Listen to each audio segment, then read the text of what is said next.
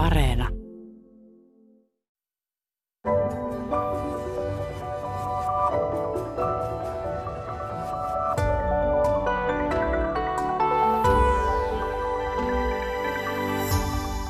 Tervehdys taas hyvät kuuntelijat. Niin, ihmiset, jotka liikkuvat paljon, niin heillähän on motivaatio kohdallaan. He ehkä saavat liikunnasta niin paljon iloa ja kokevat sen terveyshyödyt niin voimakkaasti, että heillä ei ole ongelmia pitää liikuntaa säännöllisesti mukana elämässään. Mutta entäpä sitten kaikki muut? He ja me, joilla on vaikeuksia voittaa sisäiset esteensä tai mukavuuden halun tai laiskuuden ja liikuntainnostus lopahtaa sitten ennen kuin siitä on tullut rutiinia. Psykologian professori Raimo Lappalainen, mitä sinä sanot psykologian asiantuntijana, että miksi kuntoprojekti tai yleensäkin elämäntaparemontti, niin miksi se niin usein epäonnistuu, vaikka meillä on kuitenkin tietoa sen tärkeydestä vaikka kuinka paljon? Yksi asia, mikä siinä saattaa vaikuttaa siihen, on se, että liikunta vaatii vaivan näköä. Sitten usein valitaan tällainen helpompi vaihtoehto. Tässä saattaa olla sellainenkin lajinkehityksellinen juttu, että lajinkehityksellisesti on ollut tärkeää niin säästää energiaa. Eli silloin kun on ollut mahdollisuus levätä, niin pitää levätä. Että siellä on tämmöisiä, voi olla tämmöisiä historiallisia asioita, niin kuin, jotka on syntynyt pitkän ajan kuluessa, jotka sitten osin myös vaikuttaa siihen, että me helpommin valitaan se, se, se vaivattomampi, vähemmän, vähemmän, vähemmän niin kuin vaivaaviva vaihtoehto. No useinhan meitä kannustetaan liikuntaan siksi, että siitä tulee niin hyvä olo. Mutta kun se hyvä olo voi tulla myös siitä, että jää sohvalle lukeen kirjaa, niin, niin se tunne sinänsä ei ilmeisesti riitä motivaatioksi. Ei, ei useinkaan, että liikunnassa niin ei, ei välttämättä tule se hyvä olo heti.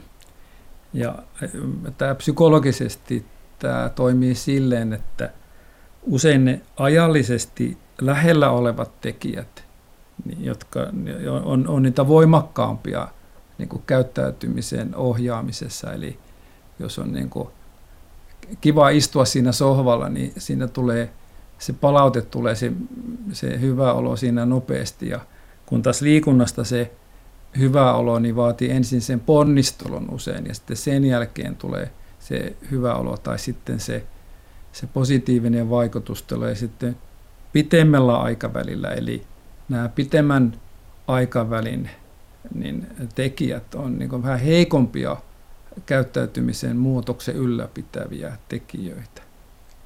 Mm. No sitten taas jos ottaisi motiiviksi sen, että joo, että tämä tekee mun terveydelle hyvää, sehän on jo semmoinen pysyvämpi motiivi, mutta sitten siinä on taas se ongelma, että, että se terveys käsitteenä on niin ö, laaja ja, ja siitä ei tosiaan saa niin kuin nopeasti ö, todisteita, että se todella parantaa terveyttä, niin sekin voi sitten kaataa sen innostuksen. Joo, että se olisi melkein niin kuin ehkä ajateltava niin kuin henkilökohtaiselta kannalta tai, hyvä, kannalta tai omasta näkökulmasta, että miksi minun pitäisi harrastaa liikuntaa. Eli tavallaan, että mikä niin henkilökohtaisesti siinä liikunnassa on semmoista, josta minulle olisi pitemmällä aikavälillä hyötyä tai hyviä seurauksia. Eli, eli niin kuin, niin kuin tehdä tavallaan se terveys henkilökohtaisesti, että miten niin kuin minu, minulle tämä toisi hyvää, hyviä seurauksia, hyvää oloa pitemmällä aikavälillä. Mm. No, mitä tarkoitetaan psykologisella joustavuudella tämmöisen elämäntaparemontin yhteydessä? No, psykologisella joustavuudella tarvo, tarkoitetaan muun muassa sitä, että on avoin kokeilemaan erilaisia vaihtoehtoja ja on myös herkkä niin, niin näkemään niitä seurauksia, että toimiiko tämä, mitä minä teen. Ja psykologiseen joustavuuteen liittyy myös nämä arvokysymykset, eli se, että mitkä asiat on minulle henkilökohtaisesti tärkeitä. Ja sitten puhutaan myös niin kuin arvojen mukaisista teoista, eli vastuun ottamisesta omien tekojen kautta omasta hyvinvoinnista.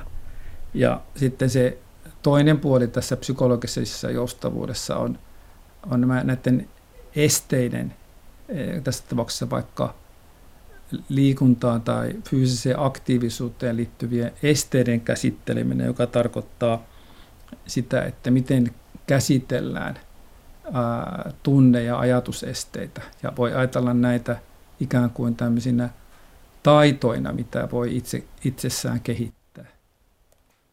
Niin nämä on tosiaan mielenkiintoisia nämä mielen esteet, että on vaikka päättänyt, että nyt, nyt tosiaankin sitoudun tähän liikuntaan, koska arvoni on se, että haluan pitää itsestäni ja terveydestäni huolta, jotta eläisin mahdollisimman pitkään terveenä. Sehän on jo semmoinen hyvä, syvä motivaatio. Mutta sitten tulee näitä mielenesteitä, että esimerkiksi äh, kiire tai väsymys tai tai, tai joku ö, ympäristöstä tai perheestä tarvitsee jotakin, tarviikin nyt sit laittaa se oma, oma tota asia sivuun, tai näin me ainakin selitetään itsellemme, niin miten, miten näitä sitten voisi treenata, että pääsisi yli näistä esteistä, että niitä ei myöskään käyttäisi tavallaan niin kuin tekosyynä?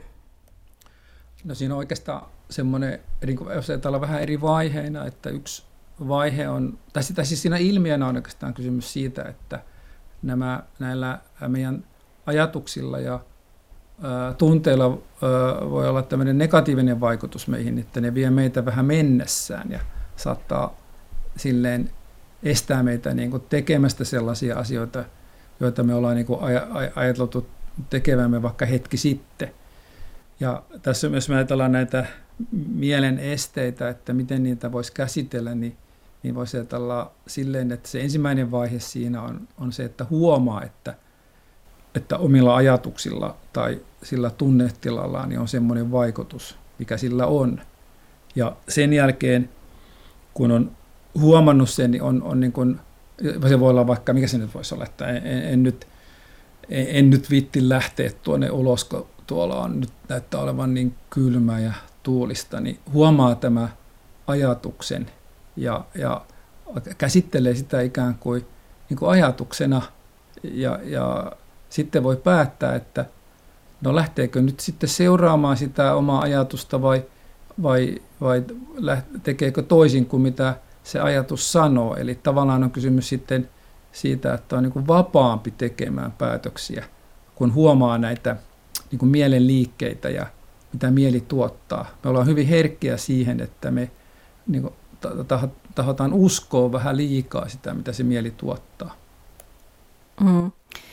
Ja tässä arvotyöskentelyssä varmaan on myös kysymys siitä, että pystyy sitoutumaan niihin arvoihin, vaikka se ei sillä hetkellä tunnukaan hyvältä. Eli kykenee myös tuntemaan niitä epämiellyttäviä tunteita, että kun laiskottaa, niin se kuitenkin pystyy ylittämään sen. Että jos ajatellaan vaikka liikuntaa, niin liikunnassa tulee hiki ja tulee väsyneeksi ja se ei välttämättä ole niin kivaa sillä hetkellä, mutta arvojenmukaisiin tekoihin kuuluu se, että tavallaan opetellaan ää, niin kuin menemään eteenpäin niiden – tunteiden ja ajatusten kanssa.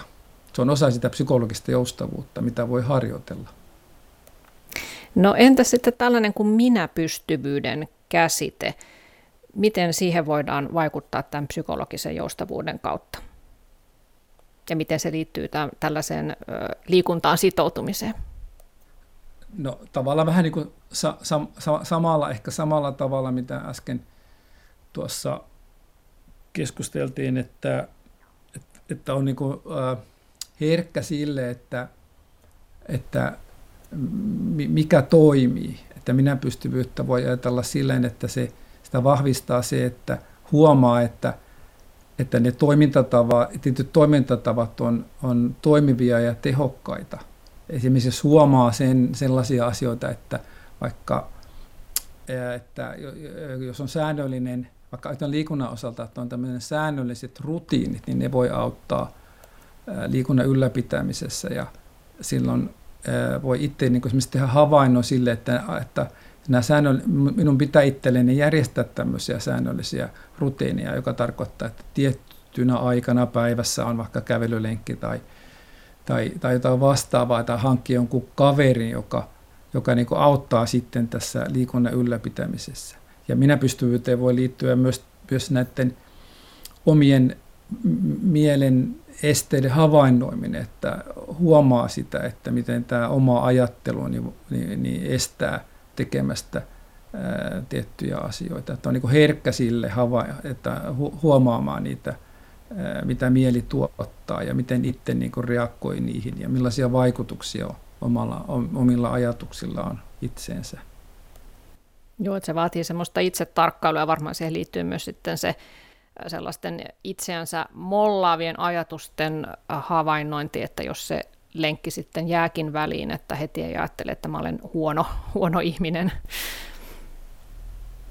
Tärkeä pointti, koska usein sitten me ollaan liian ankaria itsellemme.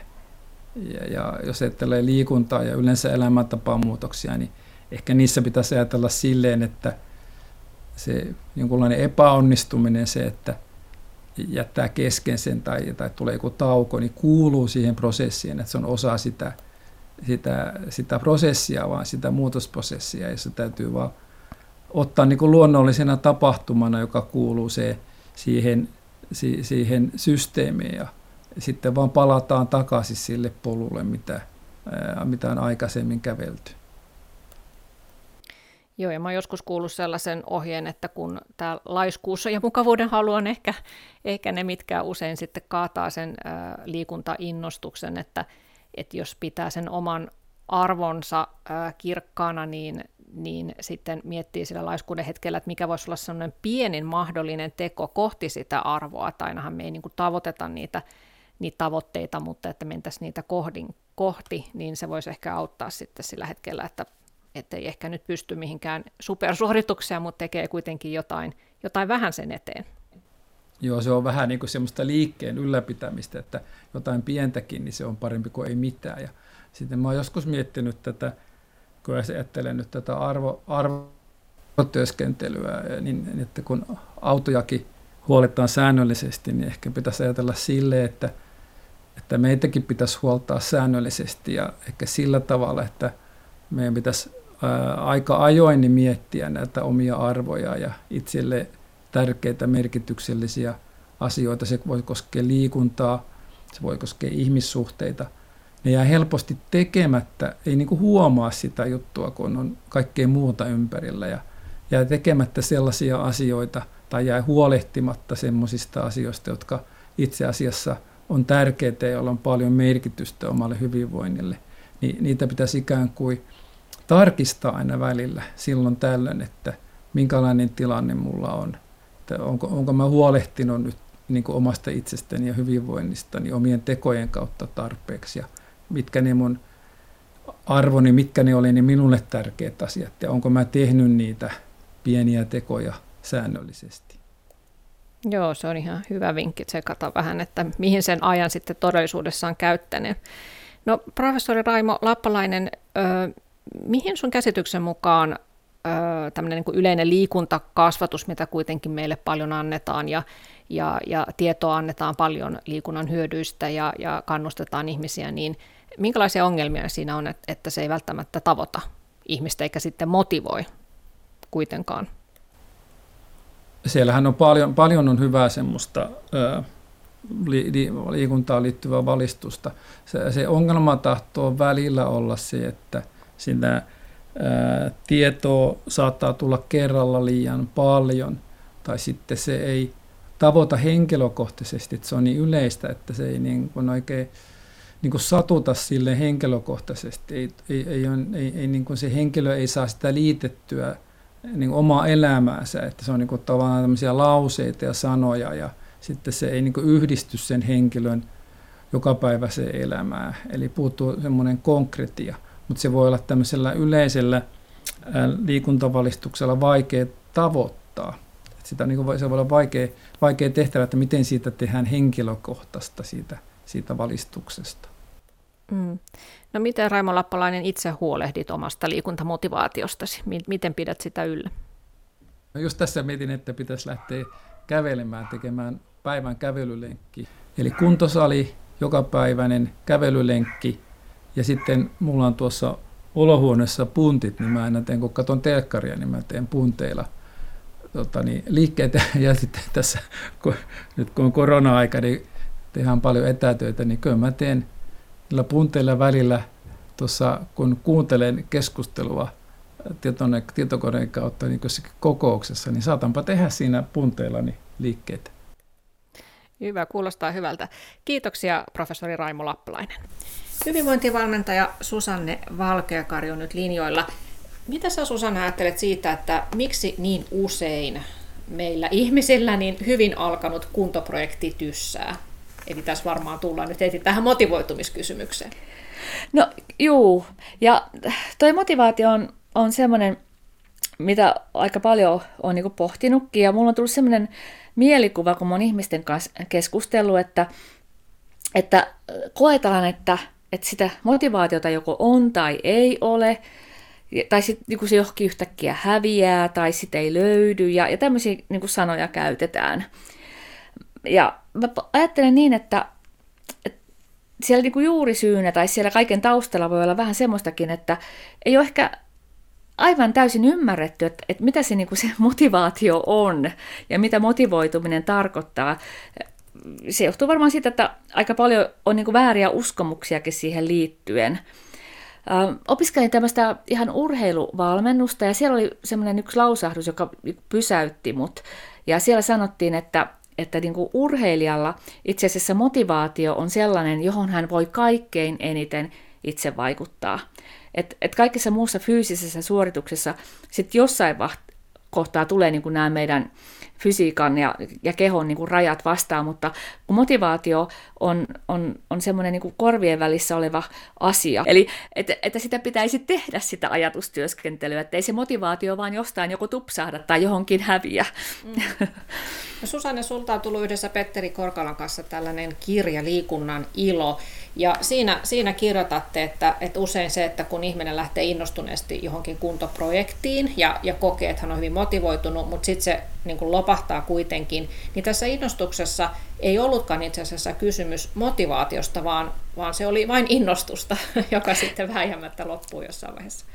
Joo, ja tämä on just näin, että, että sehän on aivan mahtava niin kuin voima, se innostuksen voima ja semmoinen, että hei nyt mä lähden tätä tekemään. Ja siinä on varmaan semmoista niin kuin tahdonvoimabuustiakin ja, ja siinä on, on varmasti niin semmoisia motivaation rippeitäkin mukana, mutta se, se on ehkä semmoinen niin vähän hankala, mun mielestä vähän epäreilu ansakin siinä jutussa, että kun se alkuinnostus ja se tunne ja se tahdonvoima, niin sen avullahan me niin kuin liikutaan vähän niin kuin millä tavalla tahansa. Et sitten kelpaa liikkua, kaikki tuntuu ihan ok. Ja me ajatellaan, että no liikuntahan on nyt tällaista. Ja meidän ajatus olisi se, että kun se kuitenkin jossain kohtaa kuluu loppuun se alkuinnostus, ja se kuluu loppuun se tahdonvoima, kun se on vähän semmoinen ehtyvä luonnonvara, että, että jos me ollaan niin kuin energisiä, niin sitä on, jos me ollaan väsyneitä, niin sitä tahdonvoimaa ei ole. Niin, että sitten kun ne molemmat loppuu, niin sitten siellä oli semmoinen motivaatio kannattelemassa meitä. Me tavallaan tiputtaisiin semmoiselle niin motivaatioverkon päälle, jonka avulla me sitten jatkettaisiin sitä liikuntaa. Niin se olisi tosi upeeta, jos siinä alkuinnostuksessa käyttäisi sitä voimaa ja kokeilisi erilaisia tapoja liikkua. Ja mä en tarkoita pelkästään niin eri lajeja, vaan varmaan voidaan tuossa myöhemmin jutella, että mitä me tarkoitan niin tämmöisellä eri tavalla, että se liittyy tuohon liikkujatyyppiin, ja käyttäisi sen alkuinnostuksen energian siihen, ja käyttäisi sen myöskin sitten siihen, että, että pohtis, että mitä niin ihanaa ja hyvää mä saan tästä, että kun mä palautan sen mieleen silloin, kun ei yhtään nappaisi lähteä liikkumaan, niin kun mä palautan sen mieleen, niin sitten mä lähden. Eli hyödyttää sitä alkuinnostuksen energiaa just siihen ajatustyöhön, mitä säkin mainitsit, jolla se motivaatio löytyy, jotta se on sitten siellä, kun se alkuinnostus loppuu. En mä tiedä, onko tässä jotain järkeä. Mm. No usein sanotaan, että nämä muutosprojektit epäonnistuu useimmiten siksi, että me ihmiset, niin me koetamme muuttaa vääriä asioita tai koetetaan muuttaa tapojamme väärällä tavalla. Mutta liikunnan suhteen niin se on aikamoinen semmoinen vyyhti, että, että mistä sitä lähtee purkamaan, että mikä siinä sitten menee pieleen, että se on vaikea tietää. Just, no juuri näin. Ja se on vaikea tietää varsinkin silloin, jos, jos ei ole kokemusta semmoisista onnistuneista jaksoista, jolloin liikkui paljon.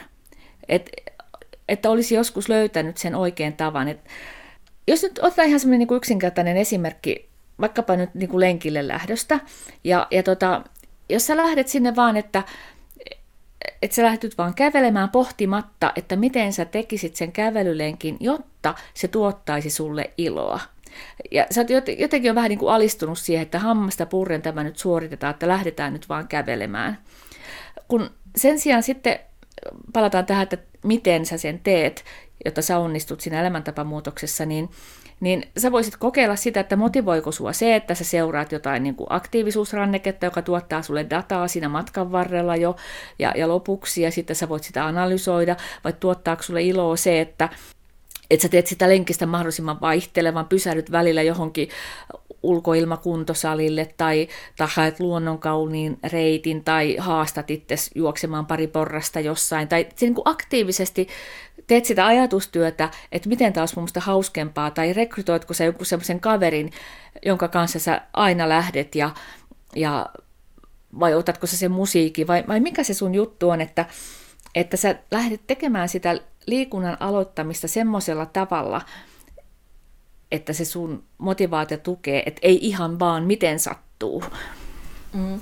Joo, ja tuosta tulee mieleen se, että usein liikkumisessa niin semmoinen tavallaan semmoinen kakkosmotiivi saattaakin tulla tärkeämmäksi kuin se ykkösmotiivi. Että jos ensimmäinen motiivi on se, että, että haluan pitää itsestäni huolta, että pysyn terveenä, ja, ja sitten lähtee liikkumaan ja siinä sitten yhtenä motiivina on se, että, että juuri niin kuin sanoit, että, että vaikka käy siinä ulkokuntosalilla tai, tai nauttii hiljaisuudesta tai luonnosta Joo. tai rakennusten arkkitehtuurista, että se onkin sitten se, se fiilispohjainen motiivi, Joo. joka sitten ruokkii Joo.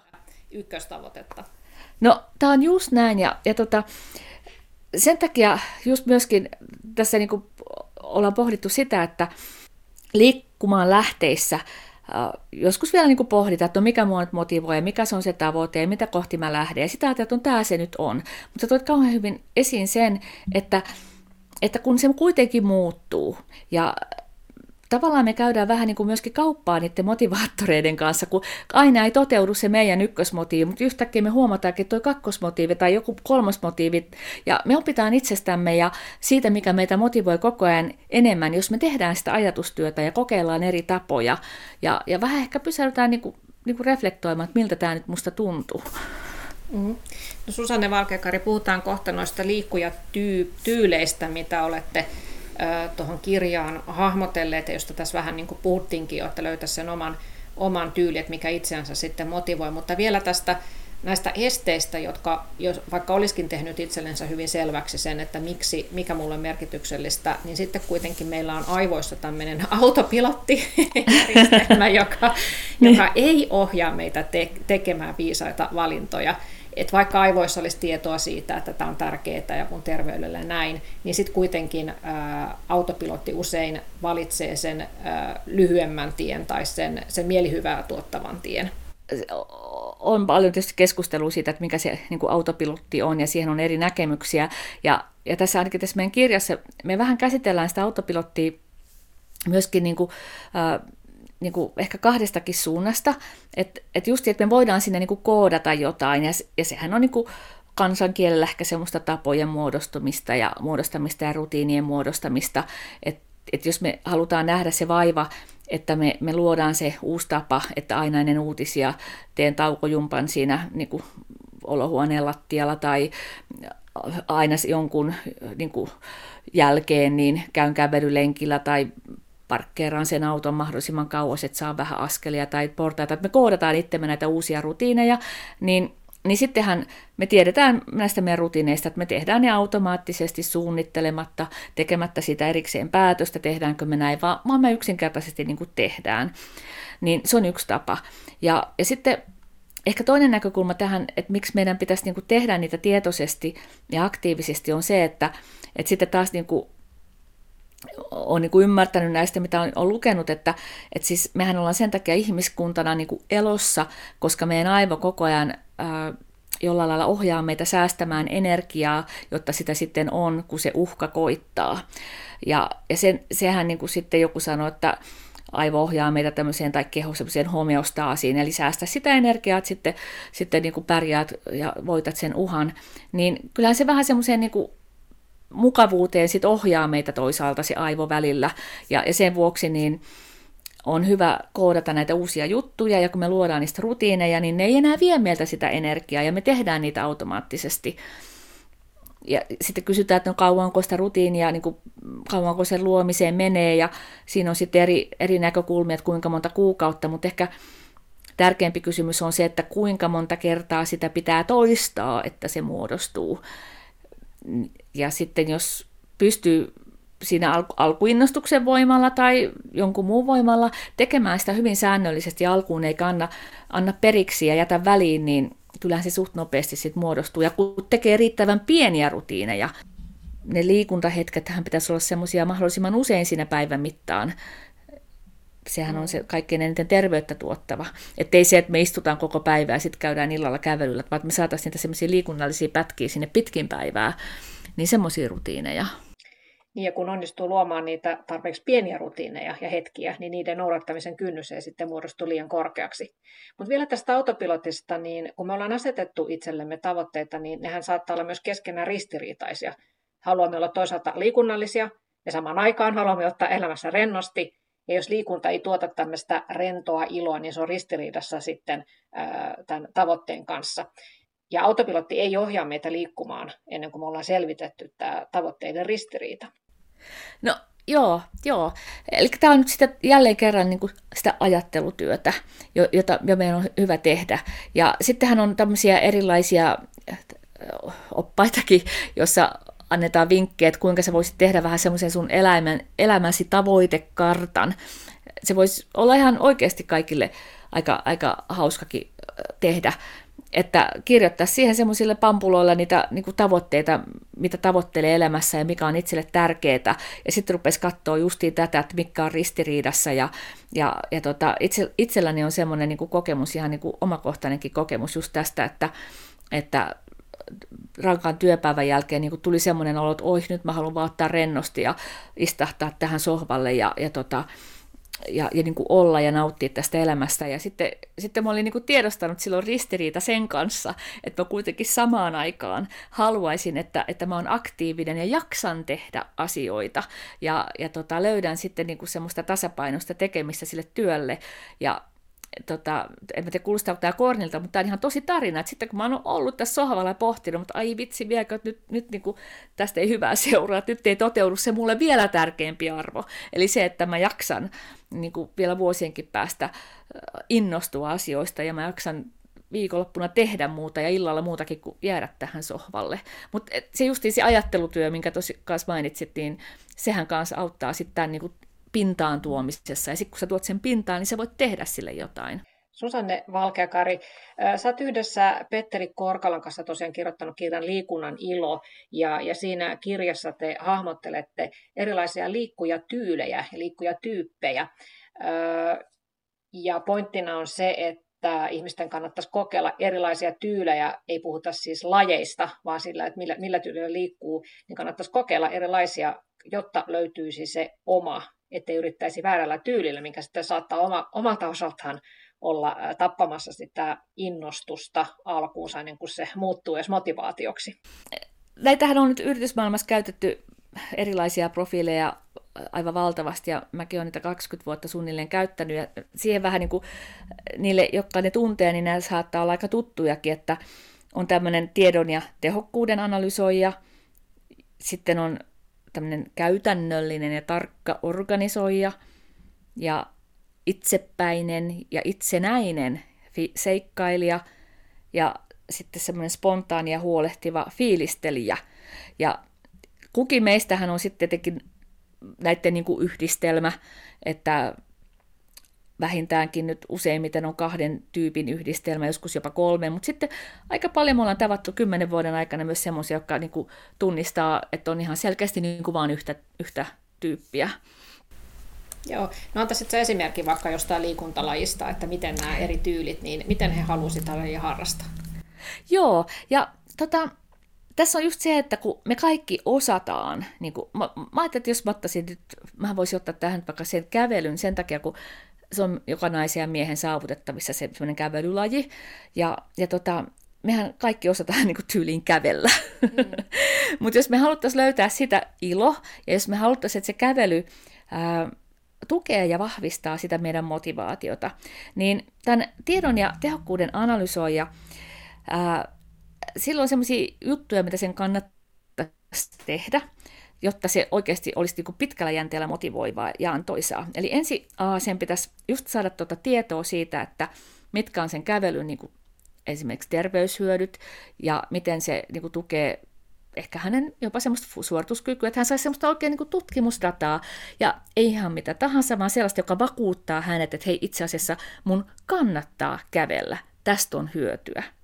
Ja sitten tämän tiedon ja tehokkuuden analysoijan pitäisi vielä sitten niin kuin, ö, saada tutkimustietoa siitä, että esimerkiksi miten nopeasti tai millä sykkeellä hänen juuri hänen tasoisen ihmisen pitää kävellä, jotta hän saa siihen käytetyltä ajalta mahdollisimman suuren hyödyn. Että hän niin motivoituu sinne lähtemään. Että hän ajattelee, mä käytän tähän 20 minuuttia tai 30 minuuttia tai tunnin, mikä se sitten onkaan.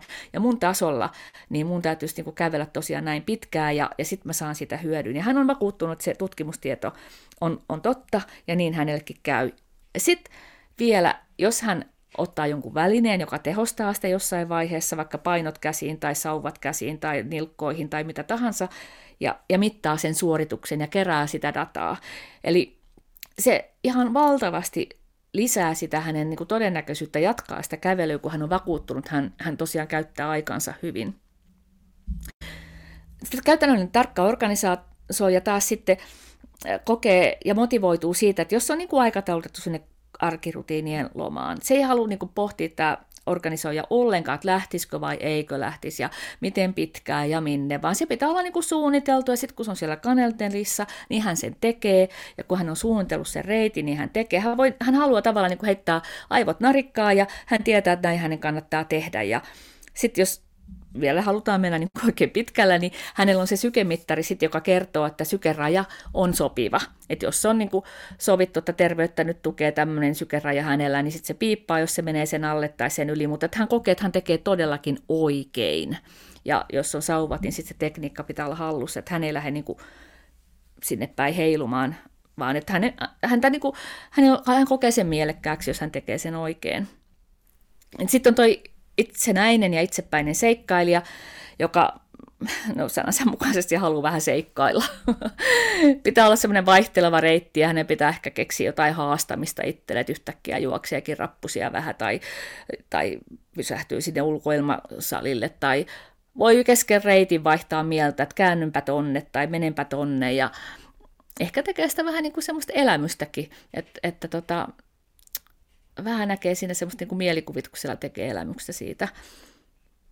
Ja sitten on tämä viimeinen, tämä spontaani ja huolehtiva fiilistelijä, joka ei missään tapauksessa halua mitään suorituspaineita, eikä kirittäjää, eikä prässääjää siihen mukaan, tai mitään semmoista pakotetta, tarvetta ja suoritusta, vaan ennemminkin, että joku hyvä, hauska porukka, ja voisiko siihen sitten, en mä tiedä, keksiä vaikka jotain, niin kuin, en mä tiedä, jotain semmoista oheis, leikkimielistä juttua. Tai no en mä tiedä, joskus vaan ihan semmoinen ventiloinen hyvän kaverin kanssa riittää siihen. Mutta että pysähdytään vähän ihailemaan maisemaa ja kuuntelemaan lintujen liri, luritusta. Mm. Mutta oli tota, onko tosiaan siis näin, että, että ihmiset ei siis itse ö, tiedä sitä omaa liikkujatyyliänsä, että mikä heille sopii, kun te, te myös kirjoitatte siitä, että, että se voi olla myös ristiriidassa sen kanssa, että minkälainen tapa on tehdä töitä, että voi olla vaikka työpaikalla suurpiirteinen visionääri, mutta sitten tällaiselle tyypille sopiskin järjestelmällinen ja suunnitelmallinen liikunta, mutta jos hän yrittää sitä liikuntaakin ikään kuin suurpiirteisesti, mitä tarkoittaakaan harrastaa, niin sitten tuota, sit se lähtee niin kuin meneen huonosti ja se motivaatio lakkaa. Niin, niin onko tosiaan näitä ihmiset ei sitten ikään kuin, kun luulisi, että tällaisen oman liikkujatyylin, että mikä sopii ja mikä tuntuu hyvältä ja mikä toimii, että sen ikään kuin jotenkin luontaisesti tietäisi. Joo, ja, ja just näin, että siis alun perinhän me tehtiin nämä tyypit ää, avuksi niille. Se oli ihan alkuperäinen tarkoitus, että kun meillä kaikille ei ole ollut semmoista niin kuin nuoruutta ja lapsuutta, että, että me oltaisiin saatu sieltä liikkaritunneilta hyviä kokemuksia tai että kotona olisi harrastettu liikuntaa tai meillä ei kaikilla ole, tai sitten, että siinä liikuntaseurassa se olisi niin kuin ollut sillä lailla mielekästä. Että et meillä ei ole, me ole tavallaan niin kuin ole sitä kokemusta, että miten kannattaa liikkua. Ja sitten aina joskus törmää ihmisiä, jotka ajattelee jopa niin, että mä en ole ollenkaan liikunnallinen, joka on ihan niin kuin väärin, koska kaikkihan me ollaan liikunnallisia. Niin me tehtiin siis alun perin nämä liikkuvatyylit niin kuin heille, ja huomattiin sitten, että kun niitä alku semmoisia profiileja kun tehtiin, niin oli semmoinen työtyyliprofiili tehty ja sitten oli liikkujatyyliprofiili tehty, niin ne henkilöt saattoivat itsekin yllättyä, että se oli erilainen. Ja sitten kun me ruvettiin liikkumaan sillä tavalla, mikä se liikkujatyyli oli, niin ne oli aika usein niin yllättyneet, että ai hitsi viekö, että tämähän sopiikin mulle paremmin. Että toki on paljon ihmisiä, jotka niin kuin automaattisesti tietää, ja heillä on ehkä ollut sitten se semmoinen onni elämässään, että, että he on sen löytäneet ilman tätä. Mutta sitten sellaisiakin ihmisiä on tehnyt tämän liikkujatyylin, ja, ja he on sitten niinku sanoneet, että olipa hauska tehdä se, että jotenkin sai niinku varmuutta, että näinhän mun kannattaa tehdä. Ja, ja varsinkin nuo seikkailijat, jotka voi olla aika semmoisia, niinku, että ne vaihtaa koko ajan sitä suunnitelmaa tai ne, ne on tullut niinku sanoa, että oi kuinka ihanaa, kun nyt mulla on jotenkin niinku lupa vaihtaa se suunnitelma, että mulla on aina ollut vähän huono omatunto, että, että sanotaan, että pitäisi olla niinku pitkäjännitteisempiä, pitäisi olla mitattavat tavoitteet, ja mä en oikein koskaan niistä tykännyt, ja nythän mulla ei, nyt mä niinku vasta tajuan, että ei mulla tarvikaan niitä olla. Tämä tuntuu aika hassulta aikuisten ihmisten kanssa, mutta on aika paljon semmoisia vääriä käsityksiä ja uskomuksia näistä asioista. Ja, ja tota, tämä on sillä lailla niin kuin tullut monelle semmoinen, niin kuin, että se itsetuntemus on jollain niin kuin vähän vahvistunut ja jäsentynyt. Ja sitten joku ehkä voi niin sanoa, että voi vitsi, että, että että kun mulla on viime aikoina ollut vähän hankalaa, kun mä oon liikkunut sillä tavalla, kun mä olin nuori, mutta nythän se on vähän muuttunut se mun liikkujatyyli, kun on tullut ikää lisää ja, ja, ja tota, elämäntilanteet on muuttunut. Niin, että se oikeastaan siis äh, selviää vain kokeilemalla eri tyylejä. No niin, että työelämä, tämmöinen sprinttimaailma voisi tulla tähän liikuntamaailmaan. että kokeillaan kaikki eri tapoja sillä ja sitten napataan niistä ne niin kuin parhaat ja, ja sitten tutustutaan niin kuin itteen. Ja nythän puhutaan myöskin työmaailmasta tämmöisestä, niin kuin, että kaikki on vähän oppimismatkaa, niin voisi ajatella tämän liikunnan aloittamisenkin semmoisena oppimismatkana, että lähden tutustumaan liikunnalliseen minääni. Niin, aivan ja toi on hyvin sanottu, että liikunnallinen minä, että me kaikki ollaan liikunnallisia. Joo, kyllä, joo. Ja sä kirjoitat myös, että tota, liikunnan aloittaminen saattaa vaatia rohkeutta. Millaisesta rohkeudesta sä puhut? Joo, tota, että sitten kun sitä innostuksen puuskassa aloitetaan se liikunta, jos se ei nyt ole ollut elämäntapa, ja jos siitä ei ole kauheasti kokemusta, niin sitten me kuullaan myöskin semmoisia, että me aloitetaan niin kuin vähän projektina tai katsotaan nyt, mitä tästä tulee ja, ja, ja tota, vähän jätetään niin kuin se takaportti sinne auki, että jos ei me nyt sitten onnistutakaan. Semmoinen pieni semmoinen epäonnistumisen pelkohan on tietenkin aina, kun aloittaa jotain ja sitoutuu johonkin ja varsinkin kuinka sitä nyt sitten muille uskaltaa kertoa, jos se sitten kuitenkin lopahtaa. Ehkä sitten myös niin kuin siihen vaatii sitten semmoista rohkeutta kohdata se, että, että tulee, että niin kuin me ei haluta sanoa, että koskaan epäonnistuu, mutta ihminenhän voi kokea epäonnistuneensa, kun tulee se takapakki, jonka on pakko tulla, tai tulee se ö, tauko ja paussi, kun on pakko tulla, kun kaikkeen, eihän kaikki uusi, esimerkiksi niin kuin liikunnan aloittaminen, eihän se etene sillä lineaarisesti koko ajan, vaan siihen tulee niitä pumpseja ja kuoppia ja vaikka mitä, ja niin kuin sillä lailla rohkeutta, että mitä tahansa niin kuin tulee vastaan, niin minäpä sitten jatkan ja ei ole mitään epäonnistumisia. Tai sitten rohkeutta kohdata sen niin kuin ympäristön reaktiot siihen, että okei, no kato se aloitti, tai no niin, se taas lopahti, tai niin kuin, siinä on aika monella eri tasolla mun mielestä vaaditaan rohkeutta. Mm, joo. No miten Susanne Valkeakari motivaatiostansa voi pitää huolta tai huoltaa sitä, että se vahvistuisi siinä matkan varrella. Se on tietysti tavoite, että, että ensinnäkin että liikunnasta tulisi rutiini, mutta että myös se motivaatio vahvistus siinä mukana. Joo, eli löytää sen itselle tärkeän syyn, mitä, mitä sillä toteuttaa sillä liikunnalla ja pitää sitä ajatusta niin kuin aktiivisena, puhuu siitä kavereiden kanssa ihan tietoisesti, niin kuin, että hitsi vieläkö, että joo, tästähän mä saan näitä hyötyä ja virkistää sitä muistia ja tuo ne mieleen. Sitten oikeasti ei vaan lähde nyt hampaa tirvessä suorittamaan pakonomaisesti, vaan että, että pohtii, että miten mä sen teen, että se olisi mahdollisimman hauskaa. Ja ottaa niitä semmoisia samanhenkisiä kavereita sinne mukaan. Ei niin, että niille ulkoistaa sen motivaatio, vaan niin, että, että ne niinku jeesaa siinä, koska aina yhdessä onnistuu paremmin kuin yksin. Mm. No vielä loppuun ö, kysymys. Tästä, tästä liikunnan ilo-kirjassa esiteltiin tämmöinen 10-10-10 metodi. Sä voisit Joo. sen vielä kertoa lyhyesti vähän vinkiksi. Joo, joo.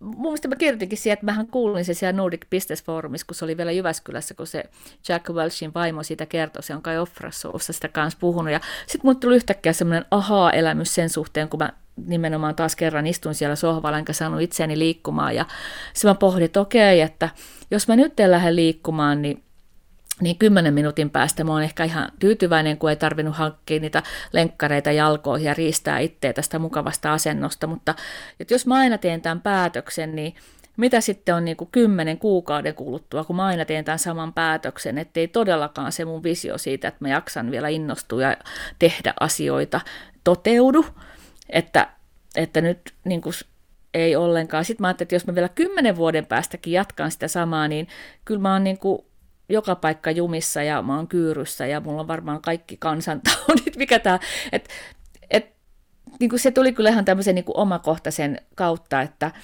että siinä se kymmenen ekaa minuuttia, kun sen tekee sen päätöksen, niin eihän se siinä nyt tunnu niin kuin juurikaan heilottava mun maailmaa, mutta sitten se toinen, että sitten joo, että näinhän se menee. Että nyt kun mä teen näin, niin mä teen huomenna näin ja sitten mä teen näin ja sitten mä oon kymmenen kuukauden päästä ties missä ja saatika kymmenen vuoden päästä. Kiitoksia Susanne Valkeakari. No voi kiitos. Puhumme siis siitä, miten motivoida itsensä säännöllisen liikuntaharrastuksen pariin ja linjoilla on nyt lääkäri Jarmo Karpakka. Jarmo, kun sä jäit eläkkeelle toissa syksynä lääkärin työstäsi, niin päätit tempaista ja kävelit Jäämereltä Norjan rannikolta – Itämeren rantaan Helsinkiin ja matkaa kertyi 1400 kilometriä ja aikaa taisi mennä 50 päivää. Oliko tuon reissun aikana motivaatiosi koskaan koetuksella? Täytyy todeta, että ei kertaakaan. Että parina päivänä mulla oli sellainen tilanne, että iltapäistä oli sellainen tunne, että nyt tämä saisi riittää. Erityisesti mulla jäi mieleen tuo lähestyminen kemia, kun vettä tuli vaakatasossa ja ja vaikka oli kuori vaatte, niin siitä huolimatta niin olo ei ollut sillä tavalla niin kuin parhaimmillaan, mutta että sitten motivaation liittyen, niin yksi, yksi tekijä oli varmasti myös sitten toi sää siinä, että, että kun sää suosi mua kävelyaikana, niin se ei ollenkaan ollut pahasta. Ja sitten yksi tämmöinen motivaatiotekijä, jonka oikeastaan jälkikäteen vasta huomasin, en, en sitä silloin matkan varrella täysin ymmärtänyt, oli se, että kun lähdin liikkeelle, maaruska oli Norjassa alkamassa – ja itse asiassa Ruska seurasi minua Helsinki asti joka päivä, oli uutta erilaista katsottavaa. Minkälaisia päivämatkoja kävelit? Päivämatkat oli keskimäärin 32 kilometriä sillä tavalla, että tuohon matkaan tosiaan meni se 50 päivää, kaksi lepopäivää pidi. Ensimmäisen pidi vasta Oulussa, koska kävin siellä tapaamassa vanhoja kavereita ja sitten itse asiassa Ailan myrsky pakotti kohta sen jälkeen pitemään toisen lepopäivän. Joo, ja sulla oli sun vaimo mukana siinä sitten huoltojoukkoina ja, ja tota, matkailuauton kanssa meni edeltä, että siinä mielessä oli huoletonta se sun menosi, mutta toi vaatii jo aikamoista kuntoa, että pystyy käveleen 30 kilsaa päivässä ja 50 päivää putkeen. Joo, siis tuon enhän mä kylmiltä niin sinne lähtenyt, olen liikuntaa harrastanut pienen ikäni, mutta sitten nimenomaan tätä, tätä reissua varten, niin itse asiassa tuonne kiitos koronan, kun määrättiin etätöihin, niin lähdin miettimään, että hetkinen maaliskuussa, että puolen vuoden sisällä on lähtö, että jos mä en nyt rupea kävelyä treenaamaan eri, erityisesti, niin milloin sitten. Ja sitten mä rupesin tuonne joka päivä kävelemään semmoinen tuonne hieman toistakymmentä kilometrin lenkiin ja tämä varmaan omalta osalta auttoi sen, että yksi, yksi päivä ei tuntunut liian pitkältä loppujen lopuksi. Niin, kävely sinänsä, niin se taitaa olla vähän aliarvostettu liikuntamuoto. vai mitä, mitä ajattelet? Joo, siis todennäköistä on se, että moni ei miellä sitä liikuntana, mutta siinä on kaksi erityisen hyvää puolta. Se sopii käytännössä kaikilla ja toisaalta se on sitten tuota, erittäin vähäriskistä. Mutta jos kävelyä katsotaan liikuntana, niin tuonne liikunnan ja nimenomaan aerobisen liikunnan tavoitteena terveyden kannalta on sydän- ja verenkiertoelimistön terveyshyötyjä saaminen ja käytännössä kävely, saa, kävely tuottaa suurin osa näistä hyödyistä, mitä, mitä sydän- verenkiertoelimistön kannalta tarvitaan, mutta että sitten on muutenkin, muutenkin Kävely esimerkiksi lisää elimistön puolustuskykyä ja säännöllisesti kävelevillä on noin 40 prosenttia vähemmän sairaspäiviä flunssan takia, joka on tämmöinen hyvä huomio näin korona-aikanakin kun joudutaan olemaan sisätiloissa, niin se pieni kävelylenki ulkona reippaasti luonnossa niin on, on erittäin hyvä keino vastustaa koronaa. Sillä on myös muita hyviä puolia. Se auttaa painohallinnassa, vähentää nivelkipua ja jos ei nyt suoraan estä, niin ainakin hidastaa nivelkulmien muodostumista polviin, lonkkii, mielen tasapainon kannalta, luonnossa liikkuminen, stressihallinta, kaikki, kaikki tämä on se, se mitä, mitä pelkästään kävellä voidaan saada aikaa. Jarmo Karpakka, kuinka paljon sä itse tällä hetkellä harrastat liikuntaa ja, ja motivoiko sinua henkilökohtaisesti juuri nimenomaan nämä liikunnan terveyshyödyt? No mä liikun tällä hetkellä viidestä seitsemän päivää viikossa, kun eläkeläisellä tätä aikaa, aikaa on. Ja kyllähän niin kuin liikunnan motivaatiotekijät on vaihtuneet tässä vuosien mittaan. Että me tosi just mietin, että silloin kun oli lapsi, niin oli mustavalkoinen telkkari, se ei, se ei, se ei rajoittanut tuota liikkumista, kun oli kaksi kanavaa ja se ohjelma-aika oli rajallista ja se ei ollut oikein lapsille sopivaa, siis sillä tavalla mielenkiintoista katsota, jolloin, jolloin liikkuminen oli osa luonnollista olemista, elämistä, se oli niin kuin ilo. Ja sitten opiskeluaikana, kun oikeastaan kaveriporukka oli sellaista, että liikunta kuului siihen, ja se oli semmoista iloa, nautintoa. Sitten siihen tuli myöhemmin se, että työaika, työssä ollessa halusi liikkua, jolloin, jolloin pääsi eron työasioista. Siitä, siitä tuli semmoinen hyvä olo, mutta sitten vanhemmiten, niin kyllähän erityisesti tämä oma terveys, terveyden ylläpito on tullut tärkeäksi syyksi, motivaatioksi liikkumiselle.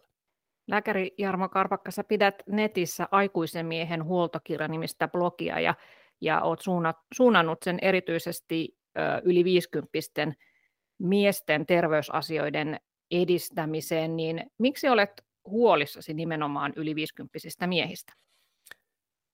Huomasin jossakin vaiheessa tilastot, jossa todettiin, että suomalaisten miesten terveyteen elinvuosien odote on oleellisesti huonompi kuin esimerkiksi ruotsalaisten veljien kohdalla.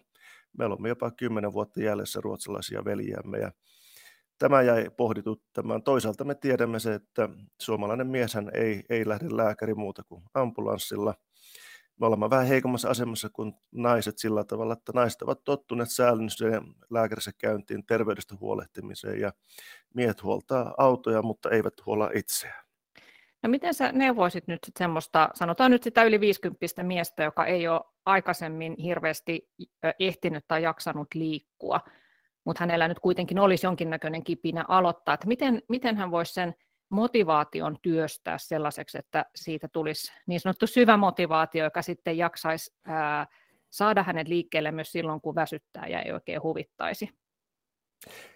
No liikunnan merkityksestähän me kaikki niin kuin tiedon tasolla tiedämme, että, että säännön liikunta on hyväksi, mutta se ei, se ei tosiaan mene meille tavallaan niin kuin tunnetasolla, jos ei sitten joskus pysähdy ja lähde miettimään omia arvoja, varsinkin kun ikä, ikä on tullut. Että kyllähän 50 rupeaa miettimään myös sillä tavalla elettyä elämää, että jos, jos katsotaan ennusteita ja odotteita, niin puolet elämästä on varmasti takana siinä vaiheessa ja silloin on varmaan hyvä pysähtyä miettiä, että mikä jatkossa on tärkeää, mistä, mistä nauttii, mistä ei halua luopua ja omien arvojen kirkastaminen että jossakin vaiheessa elämää ja varsinkin keskiässä, niin on varmasti äärimmäisen tärkeää siitä, että, että mielletään sitten, että mitä me, mitä me haluamme.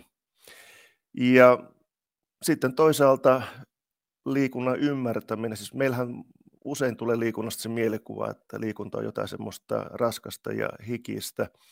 Eli pitää myös ymmärtää se, että, että kaikki puuhastelu, kaikki liikunta – on hyväksi. Ja itse asiassa, jos me katsotaan tätä meidän yhteiskuntaa, niin mehän istutaan hirveän paljon päivästä ja jokainen tuolista tai sohvalta ylös noususi itsessään on jo, on jo terveysteko meille itsellämme.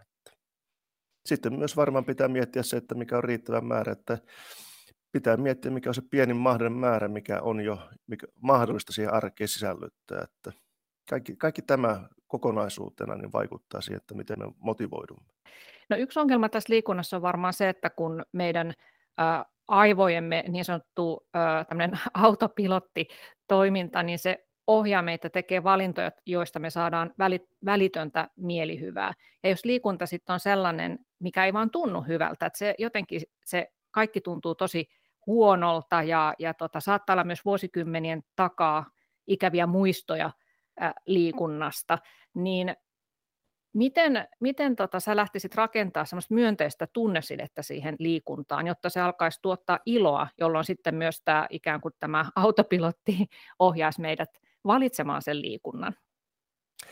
Joo, jos mä mietin omaa kouluaikaa, jolloin liikunnanopettajana oli entinen kilpavoimistelija, niin meidän liikuntatunnit tahtoi olla sitten, sitten voimistelu, oli kieppiä ja kärrynpyörä ja hevosen päällä hyppimistä ja se ei, se ei kieltämättä motivoinut, mutta sitten itse mulle oli semmoinen merkittävä kohta, kun oli vaihto 70-luvulla amerikkalaisessa high schoolissa ja huomasin sen niin kuin tavallaan lajikirjon ja tarjona, mitä koulu tarjosi, se antoi mulle taas yhden uuden kipinän siitä, että on olemassa erilaisia liikuntamuotoja. Kyse on siitä, että löytää itselle sen sopivan liikuntamuodon, mitä tekee. Ja sitten toisaalta se mielikuva siitä, että liikunta itsessään ei tarvitse olla sitä armotonta hikiliikuntaa, vaan kaikki puuhastelu, arkiliikunta, kävely on jo liikuntaa itsessään. Sitten varmasti meille suomalaisille luonto luo yhden tunnesiteen liikuntaan. Luonto, luonto parantaa ja luonnossa liikkuminen, on se sitten hiihtäen talvella tai kävellen patikoiden kesällä, niin on jo yksi tapa, yksi tapa niin kuin lisätä tunnesidettä siihen liikuntaan. Sitten tietysti pitää miettiä se, että, että hetkinen, että miten se vaikka parisuudetta vahvistaa, jos lähdetään vaimon kanssa, puolison kanssa yhdessä liikkeelle tai ystävien kavereiden kanssa liikkeelle. Että kaikilla näillä tekijöillä mä uskoisin, että, että me saadaan sitä nimenomaan sitä tunnesidettä liikuntaa vahvistettua. No Jarmo Karpakka, mikä sun käsitys on siitä, että, että millaisia esteitä ihmiset kertovat, että heillä on sille liikunnalle, säännölliselle liikuntaharrastukselle? Niin tietysti pitää aina miettiä, että käyttääkö termiä este vai, vai rajoite. Ja jos nyt puhutaan aikuisista ihmisistä, eli 50-60 plussa, niin tietysti jossakin vaiheessa jollekin saattaa tulla tämä oma terveys ja sen pohdinta, että onko se este tai rajoite liikunnalle. Mutta pitää muistaa, että liikunta on lääke. Silloin pitää selvittää tarvittaessa oman lääkärin kanssa siitä, että mitä voi tehdä ja mitä uskaltaa tehdä, jolloin, jolloin ne mahdolliset pelot sieltä lähtee pois. Ja myös sitten käsitys se, että mikä on riittävä määrä liikuntaa nimenomaan se oman terveyden kannalta. No olosuhteet saattaa tietysti joskus olla e, haasteelliset, mutta mielikuvitusta käyttämällä, yhdistämällä pieni kävely työmatkaan tai, tai tämmöisenä Valtteri lumimyrskypäivinä pitää sitten vaikka siivouspäivä sille päivälle, jos ei pysty mitään muuta tekemään. Tai, no kiire joillakin saattaa olla, mutta se, mä luulen, että se on semmoinen enempi selitysmalli. Kyse on priorisoinnista, että miten päivänsä rakentaa. Ja sitten nimenomaan tämä positiivisuus siitä, että, että pääsee jonkin ryhmään, eli tämä yksinäisyyden voittaminen ryhmäliikunnan kautta, kaveriporukan kautta, puolison, puolisonkin tuota, niin, mukaan ottamisella, niin on varmasti näitä tekijöitä, jolloin, jolloin näitä esteitä, kynnyksiä madannetaan. Hyvä, kiitoksia Jarmo Karpakka. Kiitos. Ja kiitoksia myös teille, hyvät kuuntelijat. Yritetään tehdä arvoimme mukaisia valintoja, vaikka sitten ihan pieniäkin, se riittää. Tapamme taas ensi viikolla. Kuulemiin!